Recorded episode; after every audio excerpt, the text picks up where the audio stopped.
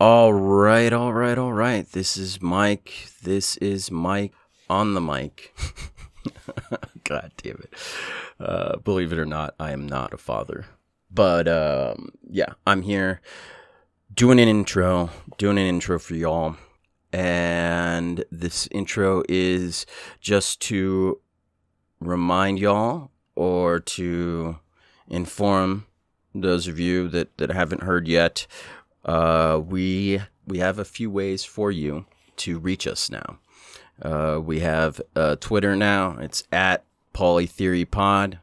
We have an email which is and dot um dot other stuff at gmail.com and we have a discord which is political theory and um other stuff pod uh, we also have a Patreon. The Patreon is patreon.com backslash polytheory and um, other stuff. Yeah, Paul does the email for the most part. I'm doing the Twitter for the most part. And we both check the Patreon and the Discord. If you want to be on the Discord, reach out to us via Twitter or email and we'll um, shoot you an invite uh, yeah. So we uh, look forward to, to hearing from from y'all, from whoever at some point. Um, if you're wondering about why we have a Patreon, there's a video on the Patreon that goes into that. So uh, thank you all, and I hope you enjoy this episode.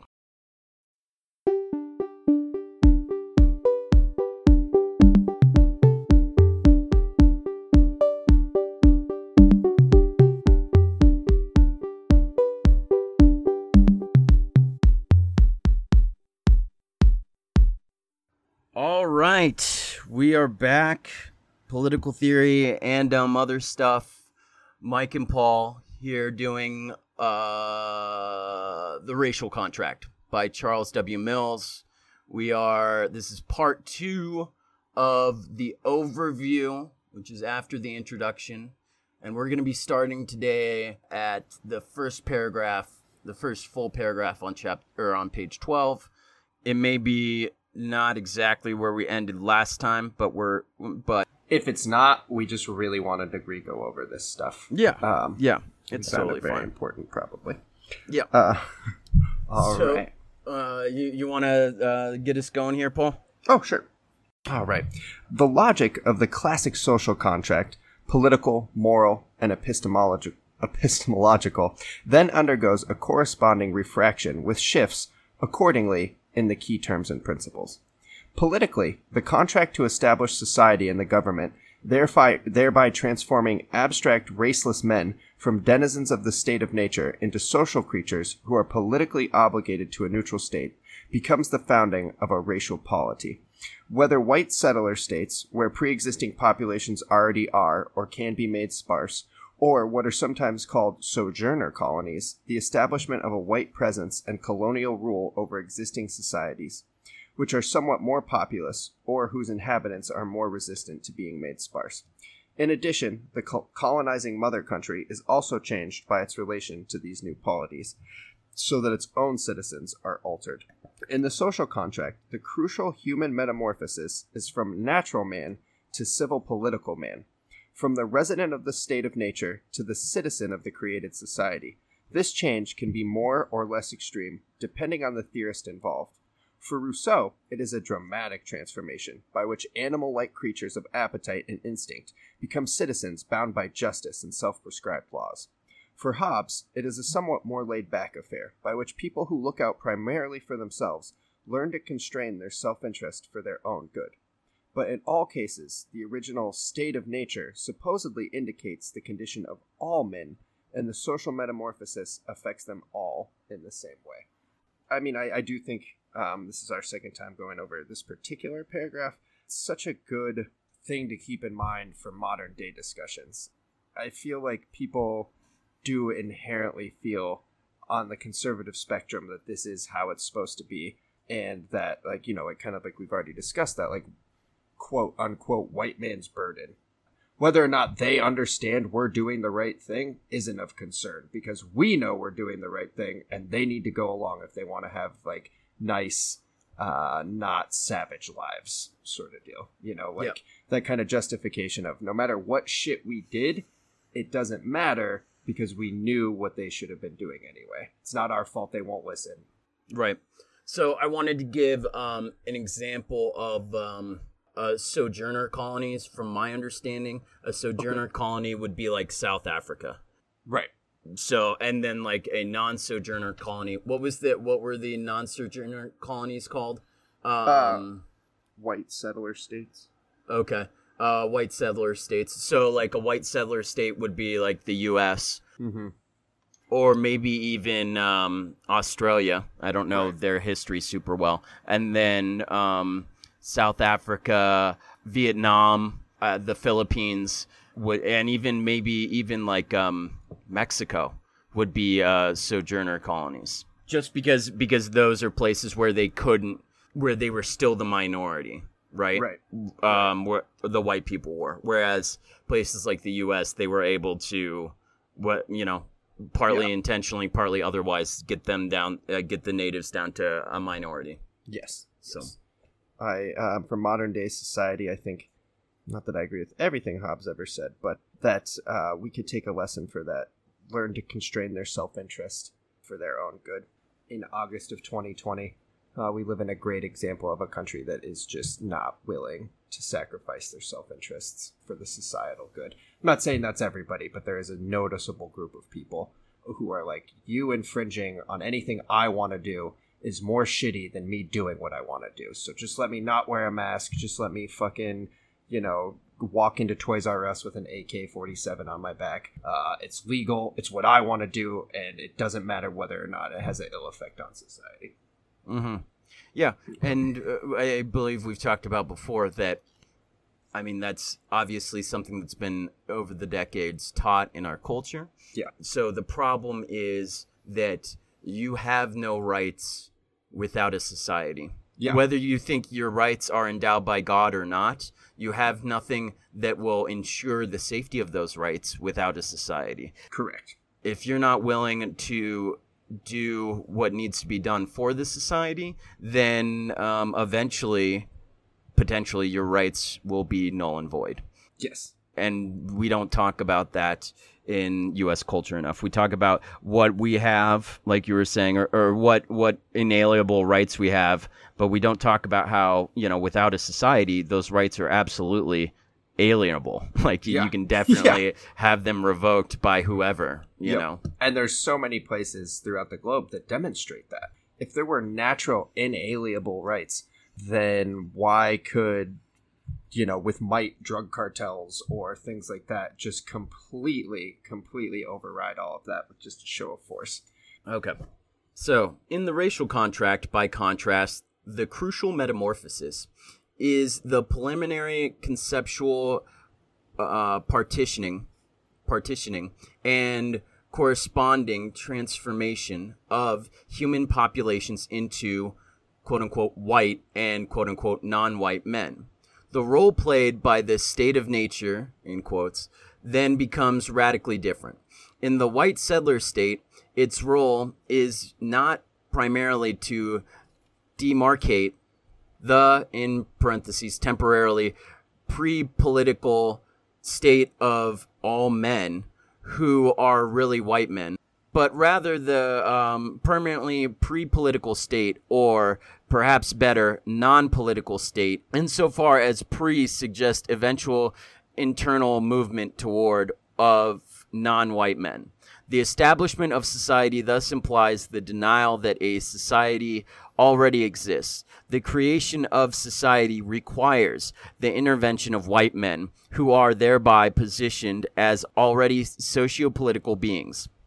White men who are definitionally already part of society encounter non whites who are not, who are savage, residents of a state of nature characterized in terms of wilderness, jungle, wasteland.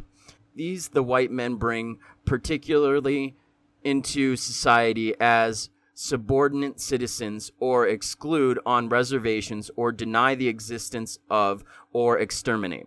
In the in the colony case, admittedly pre-existing but for one reason or another, deficient societies, decadent, stagnant, corrupt, are taken over and run for the benefit, in quotes, of the non white natives who are deemed childlike, incapable of self rule and ha- handling their own affairs, and thus appropriately wards of the state. Here, the natives are usually characterized as, in quotes, barbarians rather than, in quotes, savages, their state of nature being somewhat farther away, uh, though not, of course, as remote and lost in the past if it ever existed in the first place as the European state of nature. But in times of crisis, the conceptual distance between the two, barbarian and savage, tends to shrink or collapse. For the this technical distinction within the non-white population is vastly less important than the central distinction between white and non-whites. Um, yeah, so we went over that last time, and the reason why I remember that is I just loved his distinction between pre, um, what was it, pre-political and non-political, and how um, how genius that is. You know, It's good to talk about because it's a template that isn't unique to the last few hundred years. You know, I mean, like when the Romans were fighting the Celtics, uh, it was always framing them as barbarians and things of that. What I always find interesting is that in the I'm just not aware of any any times there was a colonial movement or an expanding of an empire uh, in Europe, which I, I suppose is colonial, but uh, is viewed a little differently because they were generally forced to just adopt, you know, Roman ideals, Greek ideals, things of that nature. and in a lot of those situations, uh, I, I think according to how he's categorizing the that it would be like sojourner colonies because the people weren't wiped out. Right, exactly, exactly. I just I'm racking my brain. I uh, love history, but that doesn't mean I'm a history expert. I can't think of a time where there really was a group of people that had no society or structure. Well, and and I think uh, whenever we've thought they didn't have one, whenever there's been actual like anthropological research uh, into them, it becomes clear that they do have one.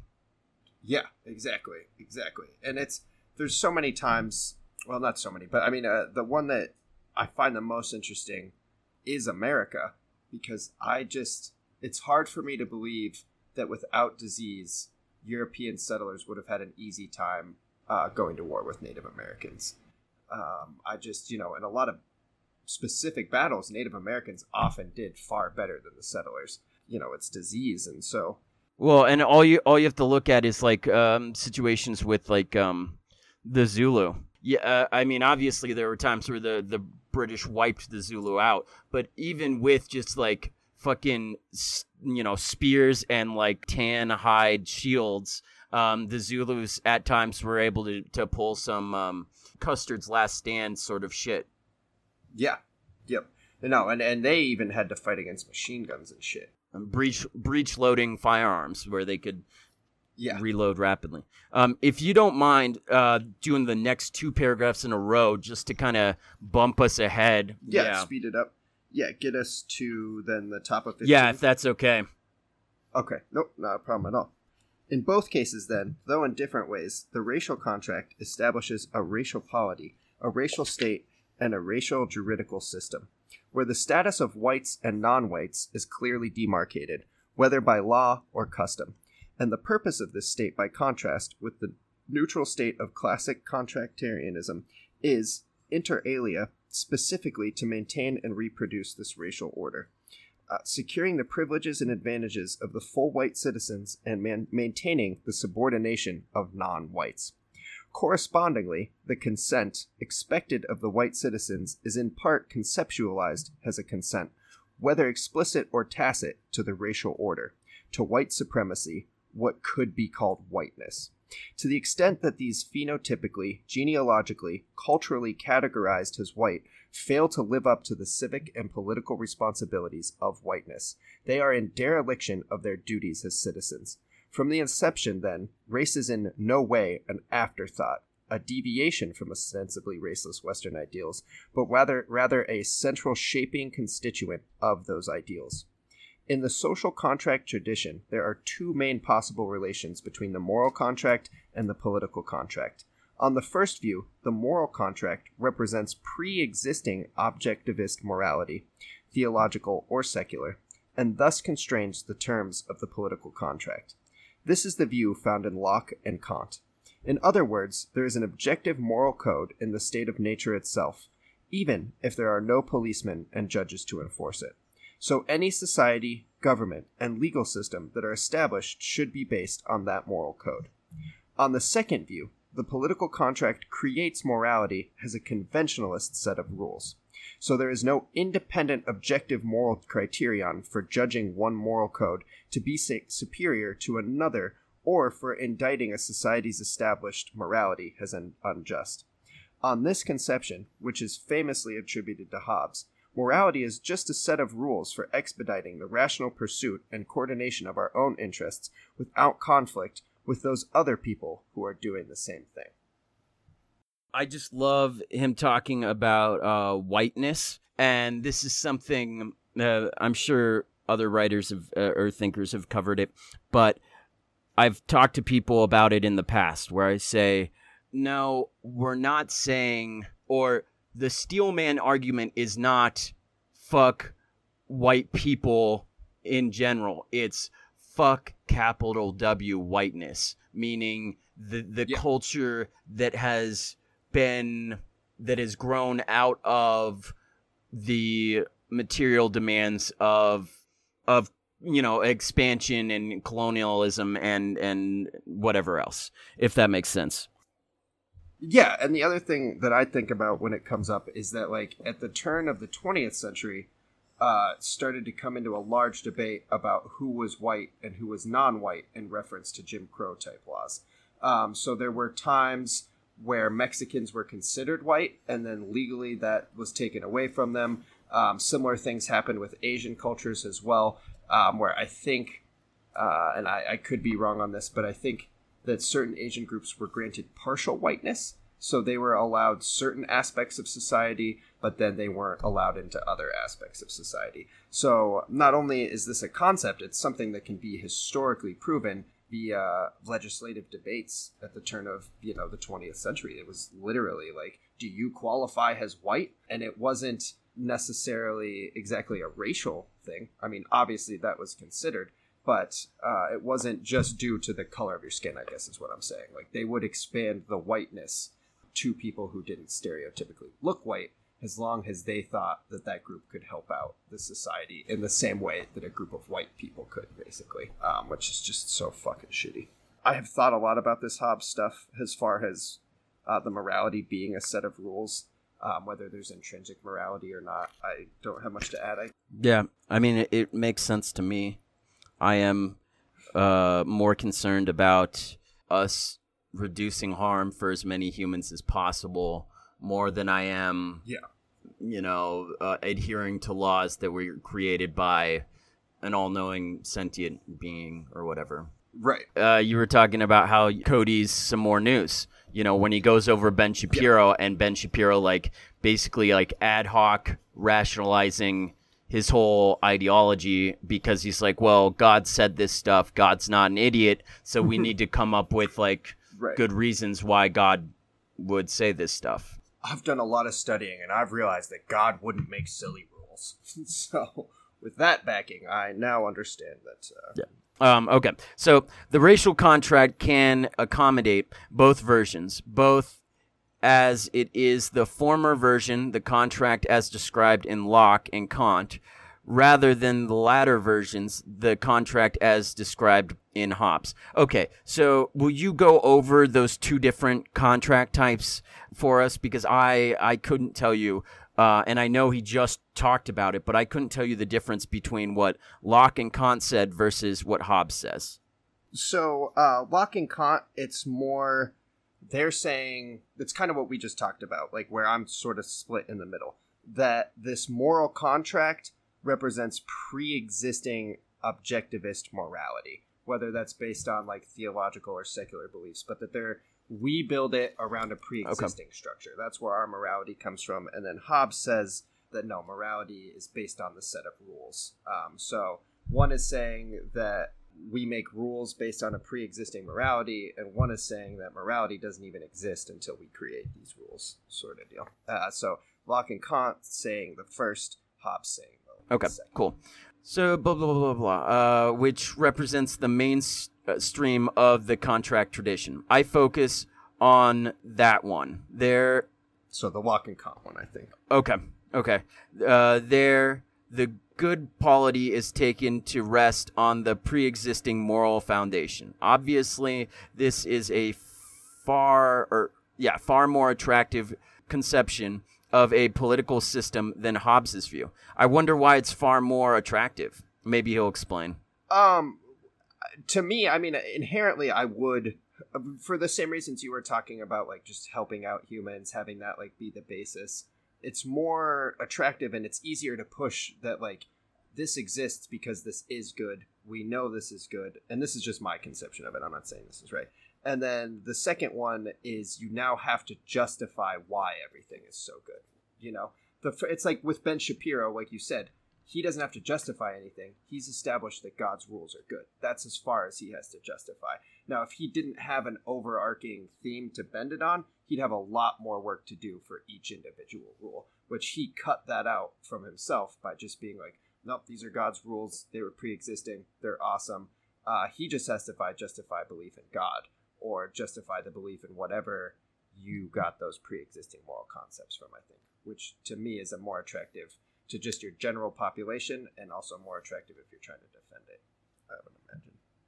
Could be totally off. Uh, the ideal of an objectively just polis to which we should aspire in our political activism goes back in the Western tradition all the way to Plato.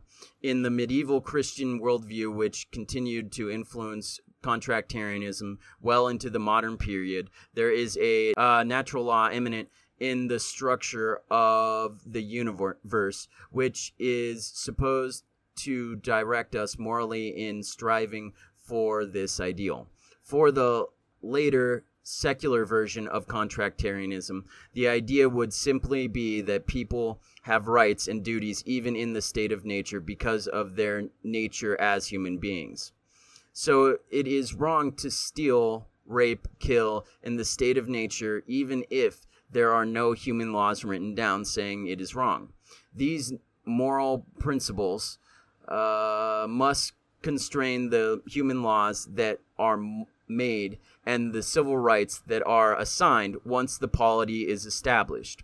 In part, then, the political contract simply codifies a morality that already exists, writing it down and- filling in the details so we don't have to rely on a divinely implanted moral sense or conscience whose perceptions may on occasion be distorted by self interest. What is right and wrong, just and unjust in society will largely be determined by uh, what is right and wrong, just and unjust in the state of nature. This character of this uh, objective moral foundation is therefore obviously crucial. For the mainstream of the contractarian tradition, it is the freedom and equality of all men in the state of nature. As Locke write, writes in the second treatise, or treatise, to understand political power right and derive it from its uh, original, uh, uh, we must consider the state all men are naturally in, and that is a state of perfect freedom to order their actions. A state also of equality, wherein all the power and jur- jurisdiction is uh, reciprocal, no one having more than another. For Kant, similarly, it is our equal moral personhood. Contractarianism is supposedly committed to moral egalitarianism, the moral equality of all men, the notion that the interests of all men matter equally and all men have equal rights. Thus, contractarianism is also committed to a principle and foundational opposition to the tr- traditionalist hierarchical ideology of the old feudal order, the ideology of inherent ascribed status and natural subordination. Subordination. It is the language of equality, which in the American and French revolutions, the Declaration of Independence, and the Declaration of Rights of Men.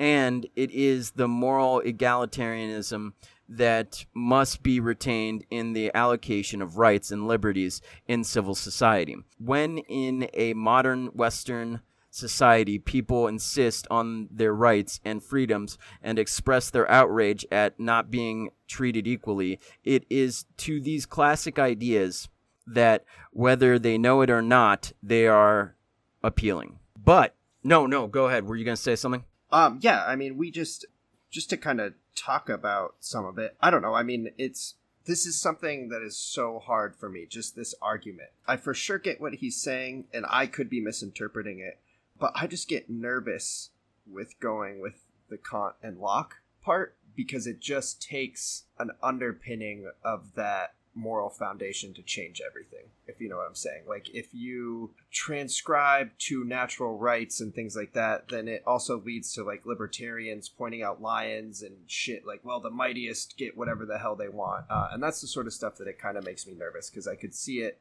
backfiring with a new interpretation of natural rights or natural laws. Whereas the part i like about hobbes is that if you are creating your own set of morality, like I said before, I just feel like you have to go a lot longer to define it and justify it, which I think would result in it having a longer staying power, possibly.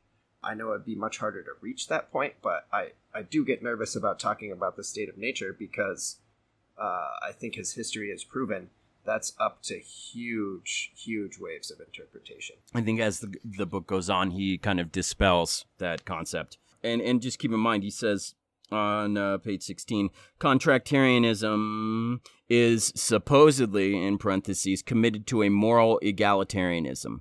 The moral equality of all men. The notion that the interests of all men matter equally and all men must have equal rights. And so um, throughout the book what what he does um, as far as i understand it and remember it is he just says okay so they believe this but they also believe that everyone that isn't white isn't a human being, isn't a man, and therefore right. they don't deserve uh, or require this this equality or egalitarianism or whatever. And yeah, and I, I get i guess i get nervous because for a true egalitarian state i mean that's where i think the difference in rights for the included whites come into play. You know there are still poor white people and a lot of wealthy white people justify it by being a state of nature. Like i was destined to make this money. I am inherently a better human being because of this money. It's your failings in this state of nature. It is your state of nature no no no no. I think I think you're if I understand it correctly, I think you're misunderstanding the phrase state of nature. So, state of nature is what exists without the polity. Whereas what you're talking about is more, god damn it, I forget the term, but it's like this, uh, uh, uh, this Puritan, um, uh, like, um, idea that, that God shows who he favors by how much uh, material like wealth or prosperity he has given someone.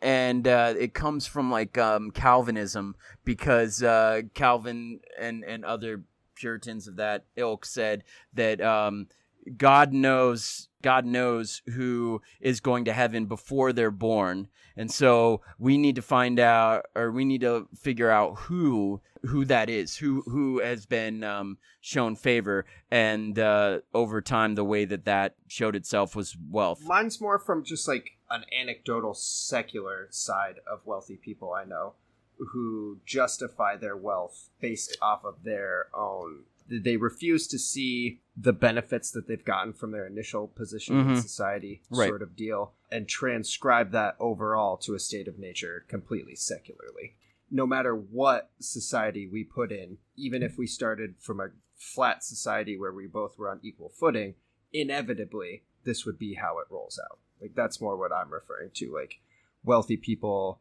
with that concept that there is something inherently better about them, something inherently more effective about them uh, that has nothing to do with luck or the standing you were born into that has everything to do with you know your natural born talents or whatever and i think that that can get into a, a also a negative territory Yeah, I, I think it is just negative. Period. I don't think it, it's like there's there's a territory about it. It's just not a good thing. So I'm Right. gonna do because of some words coming up here, and because of uh, my um, my ethnicity. I'm going Yes. to do the next Yes, um, please. the- Yes. the, next Uh, uh, thank you thank you paragraph. But as we will see in a, a greater detail later on, the color coded morality of the racial contract restricts the possession of this natural freedom and equality to white men, which is what we were just talking about. Um, by virtue of their complete non uh, recognition, or at best inadequate, myopic recognition of the duties of natural law, non whites are appropriately relegated to a lower rung on the moral ladder. The great chain of being. Uh, that's interesting. I wonder if that's like an actual thing, just the way it's all capped out, or like with the capitalizations, I- it makes it seem like it's a concept. Um, oh i could sure see that doing some like manifest destiny type of shit totally. Um, just like mapping out the hierarchy of, of humans. Um, yeah oh it's definitely a, a thing oh the great chain of being is a hierarch- hierarchical structure of all matter and life thought in medieval christianity to have been decreed by god the chain starts with god and progresses downwards to angels humans animals plants and minerals they are designated as born unfree and unequal. A partitioned social ontology is therefore created, a universe divided between persons and racial subpersons. Uh, U- right? Is that Udermenschen? yeah unter, U- untermenschen, Untermenschen, uh, who may variously be black, red, brown, yellow, slaves, ab- aborigines, colonial populations, but who are collectively appropriately known as subject races, in quotes. And these subpersons, niggers, Injuns, chinks, wogs, wogs, greasers, black fellows, coolies, abo abos. I don't know that one. Is is that abos? I, I would assume. Thankfully, I don't know. After Blackfellows, uh, a lot of these, except for the last one, are pretty unknown to me, actually. Okay, abos, dinks, goo-goos, gooks are biologically destined never to perpetuate the normative rights rights ceiling established for them below uh, white persons. Henceforth, then, henceforth, then, whether openly admitted or not, it is taken for granted that the grand ethical theories propounded in the development of Western moral and political thought are of restricted scope, explicitly or implicitly intended by their proponents to be restricted to persons, whites. Uh, the term or the terms of the racial contract set in the parameters for whites or for white morality as a whole, so that competing Lockean and Kantian contractarian theories of natural rights and duties, or later anti contractarian theories, such as 19th century utilitarianism, are all limited by its uh, stipulations. All right. So all that's what he's saying there is kind of what we talked about already. Just that you know this this system, this this way of thinking was formatted without non-whites in mind. Like this is for whites. These rules are for whites. Everyone else is bestial.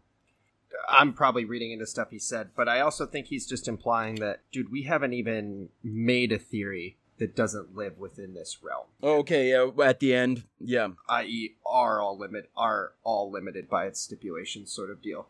Um, which goes back to the racial contract stuff, which is just like we have yet in Western civilization to do anything that doesn't fall into this realm. It's all based off of this like nonsensical garbage tactic from the get go, uh, and we have yet to create a system or a philosophical mode of thought that doesn't have this kind of uh, or that isn't haunted by the echoes Yeah, of this shit. Totally.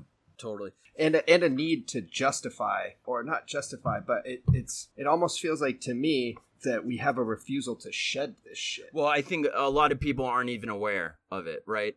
So I'm going to do the next paragraph and then I'm going to have you round it out until the next section. So finally, the racial contract requires its own particular moral and empirical epistemology. Its norms and procedures for determining what counts as moral and factual knowledge of the normal world.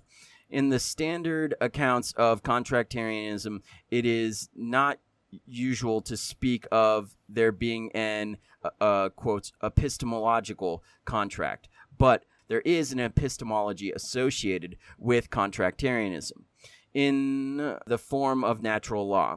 This provides us with a moral compass, whether in the traditional version of Locke, the light of reason implanted in us by God so we can discern objective right and wrong, or in the revisionist version of Hobbes, the ability to assess the objectively optimal prudential course of action, what it requires of us for self-interested cooperation with others.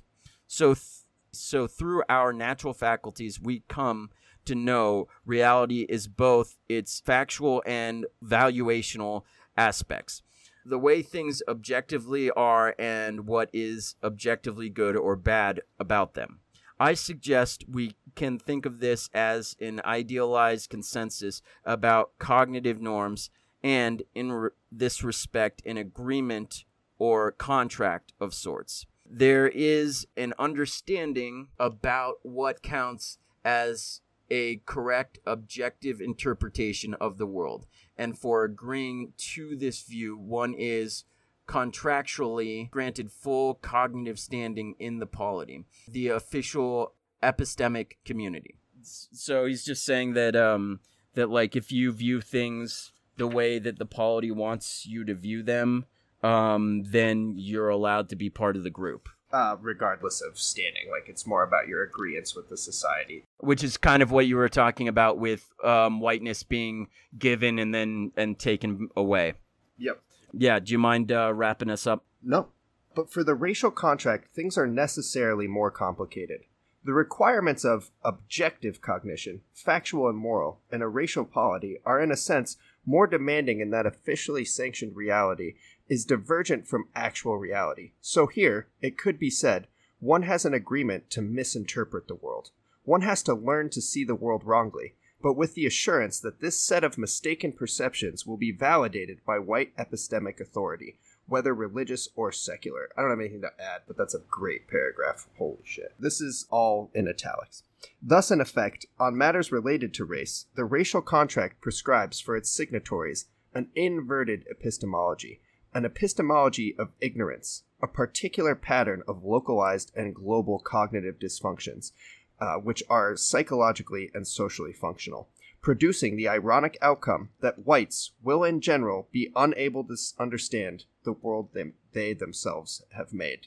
End italics. Boom. Part of what it means to be constructed as quote unquote white, uh, the metamorphosis of the socio political contract, part of what it requires to achieve whiteness successfully to become a white person begin quotes one imagines a ceremony with certificates attending the successful rite of passage. Congratulations you're now an official white person uh, in parentheses is a cognitive model that precludes self-transparency and genuine understanding of social realities. To a significant extent then white signatories will live in an invented delusional world a racial fantasy land a quote unquote consensual hallucination. To quote William Gibson's famous characterization of cyberspace, though this particular hallucination is located in real space, there will be white mythologies, invented Orients, invented Africas, invented Americas, with a correspondingly fabricated population, countries that never were, inhabited by people who never were,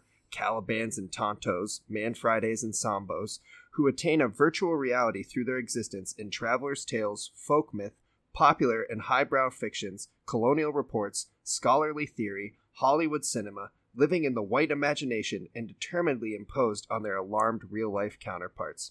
One could say then, as a general rule, that white misunderstanding, misrepresentation, evasion, and self deception on matters related to race are among the most pervasive mental phenomena of the past few hundred years. A cognitive and moral economy psychically required for conquest, colonization, and enslavement. And these phenomena are in no way accidental, but, prescri- but prescribed by the terms of the racial contract, which requires a certain schedule of structured blindness and opacities in order to establish and maintain the white polity.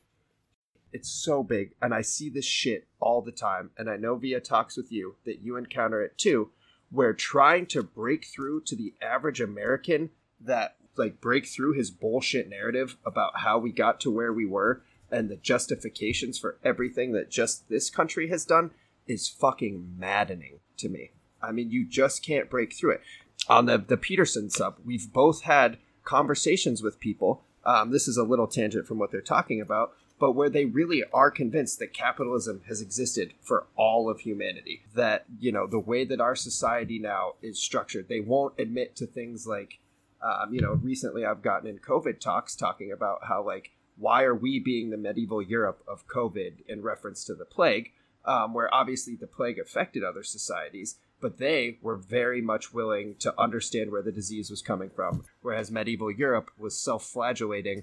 Uh, and burning witches because they thought they had pissed off God. Those people, my point is that when I bring that argument up, people refuse to acknowledge places like Baghdad, places, you know, like northern African countries that, uh, that not countries at the time, but northern African societies that were able to determine what was happening here and move forward. And they hate that because that's the time period where whites were undoubtedly the biggest fucking morons on the planet.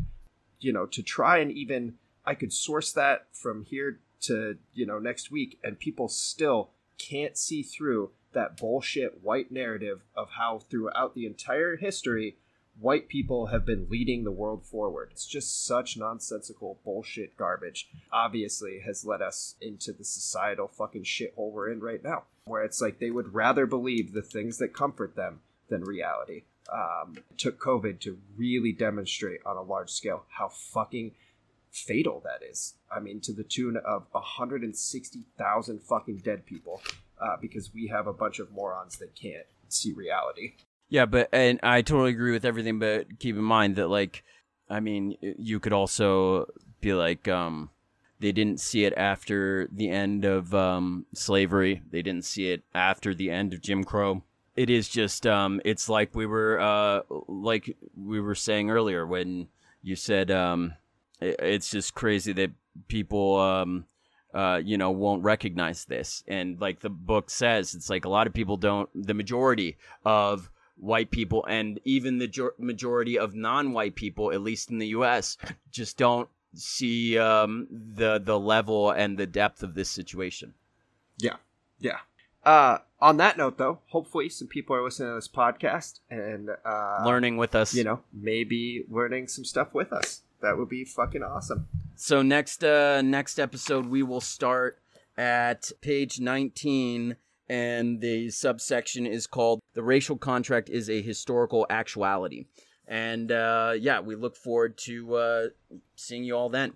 100. Have a good day.